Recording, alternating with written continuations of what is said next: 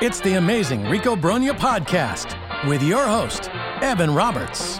There are a lot of different ways we could take this edition of Rico Brogna. We could be really positive, we could be really negative. So, hypothetically, if I wanted to be just a raging douche and be negative, I would talk about all the missed scoring opportunities the Mets have had over the last 48 hours. If I wanted to be negative, I would talk about how Carlos Carrasco looks like hot garbage. But if I want to be positive, if I want to make this a happy Rico, I would simply say the New York Mets won a series. They won two out of three against the Miami Marlins. They are one game out of first place if we're looking at the standings.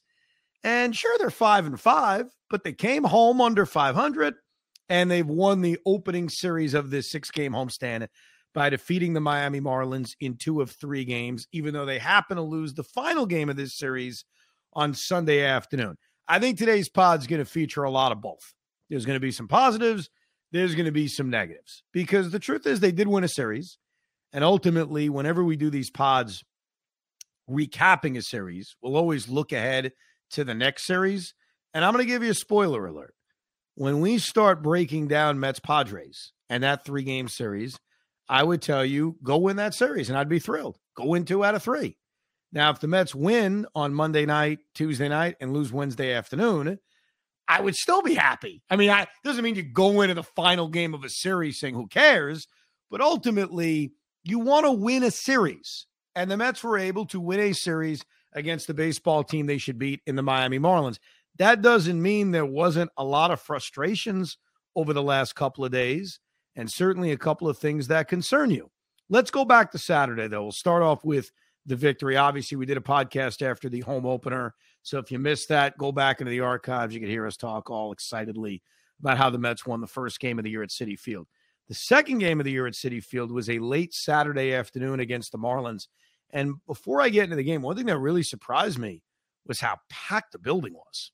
They announced 41,000 plus for the second game of the year, which is very, very rare, even for Saturdays or Sundays.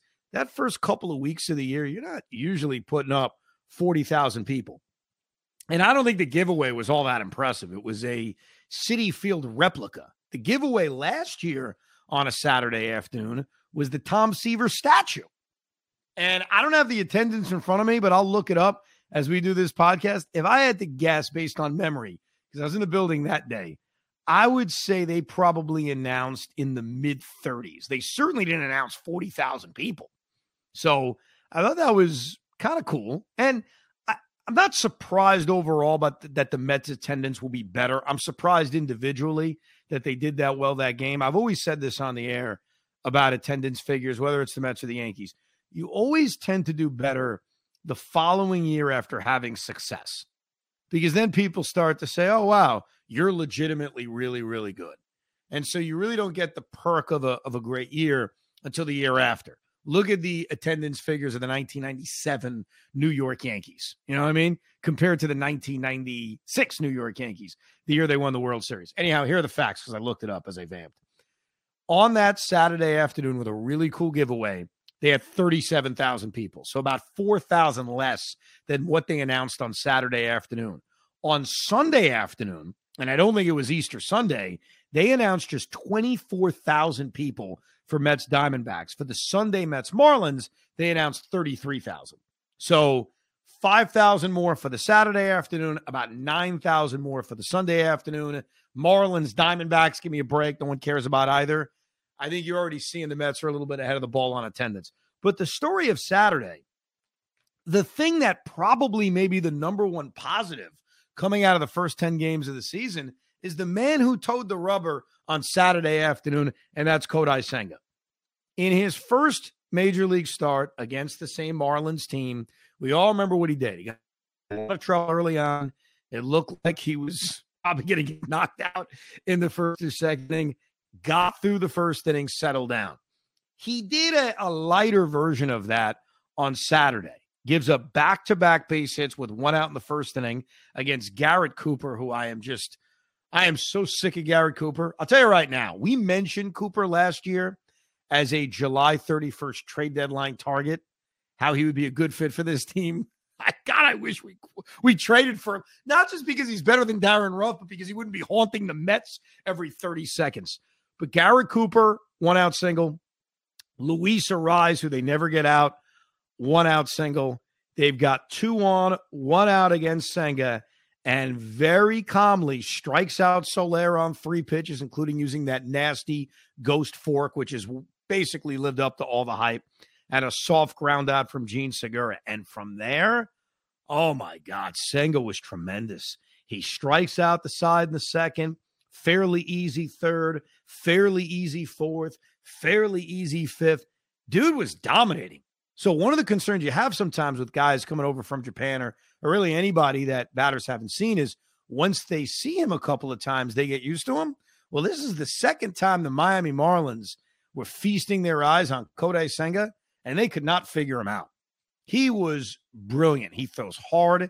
He's got a good slider, and obviously the put away pitch of this fork ball, the ghost fork ball, has lived up to the hype. I mean, he's getting tons of strikeouts on it and he looked great and he's showed a lot of poise. And where I really saw the poise was in the sixth inning of this game. The Mets finally had scratched out a 3 0 lead. He gives up the leadoff home run to Jazz Chisholm, gives out a one out walk to Luis Arraez, throws a wild pitch, walks Jean Segura, and he's in trouble. And I was curious. His pitch count wasn't incredibly high, but I was curious what Buck was going to do in that sixth inning. Was he going to rescue Kodai Senga? Home run, two walks, wild pitch. He looked shaky. I think we'd all admit it. And to Buck's credit, and I give him a lot of credit for this, he did not go to the bullpen. He did not call on Drew Smith or Brooks Raley. He went and stuck with Kodai Senga and he delivered. He got Avisail Garcia to ground out with two men on base and two outs, up four to one. And that was it. From that moment on, he's at 90 pitches. Great. Call it a day. So Senga was able to find his way through trouble in the sixth inning. He throws six innings, one run, six strikeouts, one pitch clock violation, but no harm, no foul. Really just a, a tremendous performance by Kodai Senga. And I know it's the Marlins, but I'm getting giddy about this. I think, uh, uh, Pete, of all the things to take out of the first 10 games of the season, far and away the biggest positive has to be Kodai Senga.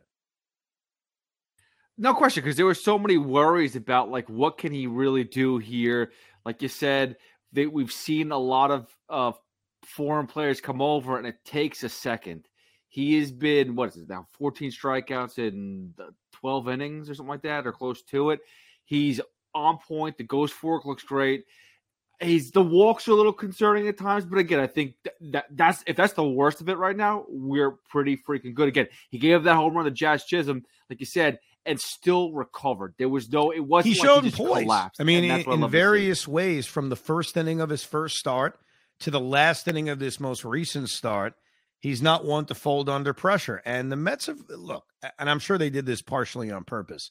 He's had a nice kind of landing spot for his first few major league starts, taking on this light hitting Marlins team. And his next start is scheduled to be in Oakland against the A's, another place that at least on paper, feels like a nice landing spot. His next start after that will be a little trickier. He's going to take on the Dodgers unless they mess around with the rotation a little bit, which I would not rule out completely, where he may face the Giants instead of the Dodgers because you never know about the reinsertion of Justin Verlander or even just using an extra guy. Jose Butto actually looked pretty good at AAA the other day. So, not that I'm pumping him up, but the Mets have talked about looking to kind of give guys an extra day. And Kodai Senga is coming from Japan, where they always got extra days. Guys were not pitching on this regular rest of four days, which he hasn't done yet. I mean, he hasn't done it yet because of that off day the Mets just had. So, from that standpoint, he hasn't been asked yet, yet to pitch on regular rest. And I guess he still wouldn't for that. He wouldn't for the Oakland start because the Mets have an off day Thursday. So, his first start potentially on that regular rest would be that finale against the Dodgers. That's why I kind of a part of me thinks they may finagle that a little bit, whether it's Verlander or someone else. I could see Senga being pushed off that Dodgers start, not because he's ducking the Dodgers necessarily, but because I think with him, maybe as much as Verlander and Scherzer, they're going to want to give him that extra day because the extra day is normal to him. You know, it's not as if you're pitching on regular rest in Japan, or at least what we deem as regular rest. As far as the rest of that game is concerned, the offense early on, it was frustrating. I mean, think about the first inning of this game. Nimmo gets hit by a pitch on an 0 2 pitch. Uh, Marte actually got robbed by Jazz Chisholm, who's looking better and better in center field. Lindor struck out. They have a runner on first, two outs. Alonso draws a walk. Mark Canha gets a very lucky infield hit, and Jeff McNeil draws a bases loaded walk. That that's how the Mets scratched out their first run. They have been the architects of the cheap run. Now I'm not complaining because every run counts the same, but think about how they gave Kodai Senga the one run lead.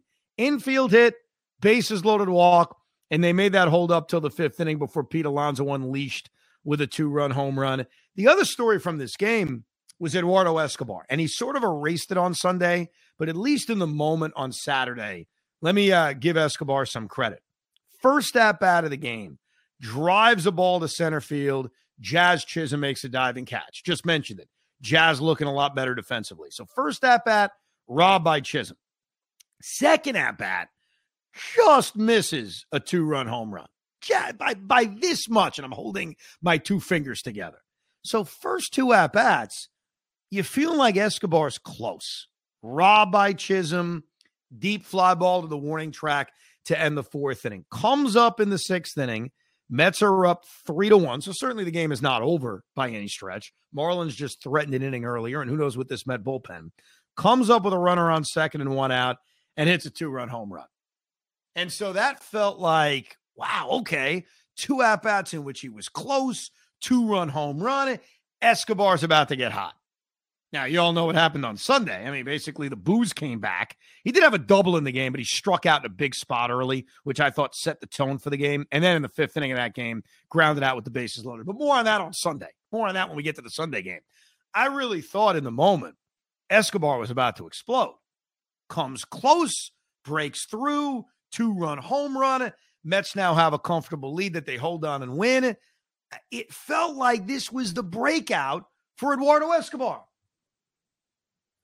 And another thing too is it wasn't like it was a right hit. He he was facing Trevor Rogers to start, but that was a left-handed home run, which is amazing because last year we really didn't see anything from the left-hand side. It was really the right-hand side where we were like, okay, he still has something in the tank. So it was really nice to see that home run from the left-hand side. And you're right. I, again, I think it's really all in his head. He still got it there. The boos, everything that happened on Sunday I think we're just too quick to get on him. I think we just need to give him some space. I think a nice road trip will be nice. We're, we're quick to get on him because of Brett Baty. I mean, it really is. It's connected. The fact that there's somebody right there underneath him that we're all pining for, I think, adds to the anguish of the Met fan. Like, if the Mets did not have a top third base prospect, he may still get booed, but I don't know if it would be exactly the same. Uh, Escobar, unfortunately, has run into this spot in which I think he's the first guy on the list from Met fans to get on if he fails. And that has to do with the fact that there's a replacement right below him. The other thing from this game that I was annoyed about before I sat down and watched it, I watched this game on major, major delay. It was a four o'clock first pitch. I didn't go to the game on Saturday. I think I started at about eight o'clock at night. So, and I did a great job, by the way. Had no idea what was going on. Phone was away. When I sat down at eight o'clock, I had no idea. It's it really is. I got to tell you, for most people who hate doing it, it is a great feeling, and I, I tend to do it a lot on Saturdays because that's the day. I want to spend time with the family. Don't want to let baseball get in the way. We were going to the game on Sunday, which I'll get to. So I kind of have to. I got to give them all my attention. Damn it, till everybody's sleeping. And at eight o'clock, everybody's starting to fall asleep. So I started this game at eight o'clock. I open up my scorebook. I'm writing it down and Tomas Nido's catching. And I'm not surprised. We predicted this on the pod last time that Nido was going to start two of these three games. They were going to keep Nido and Senga together, and then we would see Alvarez on Sunday. But it's just a bad sign that we're going to see Nito more than we see Alvarez. We are. It's just the handwriting's on the wall. But the Mets beat the Marlins. Nice, good victory. They win the game five to two. The negatives, besides what I mentioned about the offense, is probably some aspects of this bullpen. So, aspect number one would be Drew Smith. Drew Smith comes into this game with a five to one lead because Escobar hit the two run home run in the bottom of the sixth inning. And he comes in with a four run lead and immediately, right off the top, is issuing a leadoff walk. You cannot do that. And Drew Smith, who was in the circle of trust with Buck first half of last year, did not pitch well in the second half, had the injury. We don't know what to think about him starting this season.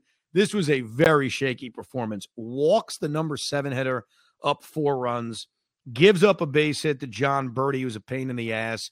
And after facing the minimum required of three batters, Buck gets him out the game and goes to Brooke Raley, Brooks Raley, who doesn't pitch all that well either. Actually got very lucky. Jazz Chisholm, it's a line drive. Luckily, it's right at Tommy Pham. He walks Garrett Cooper, gives up an RBI single to Luis Arraez. So even though the Mets get a five to one lead, here comes the bullpen five two.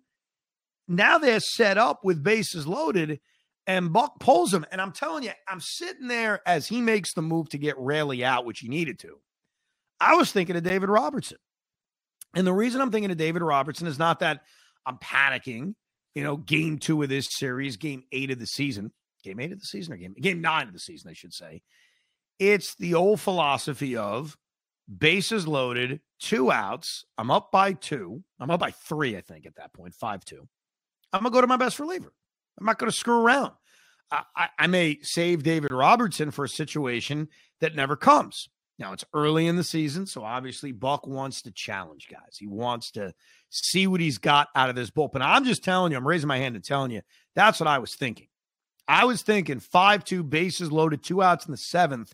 I would just go to Robertson right here, get me out of this inning, maybe pitch the eighth too, or face a few batters in the eighth, and I'll go figure someone else out to get the last five outs of this game.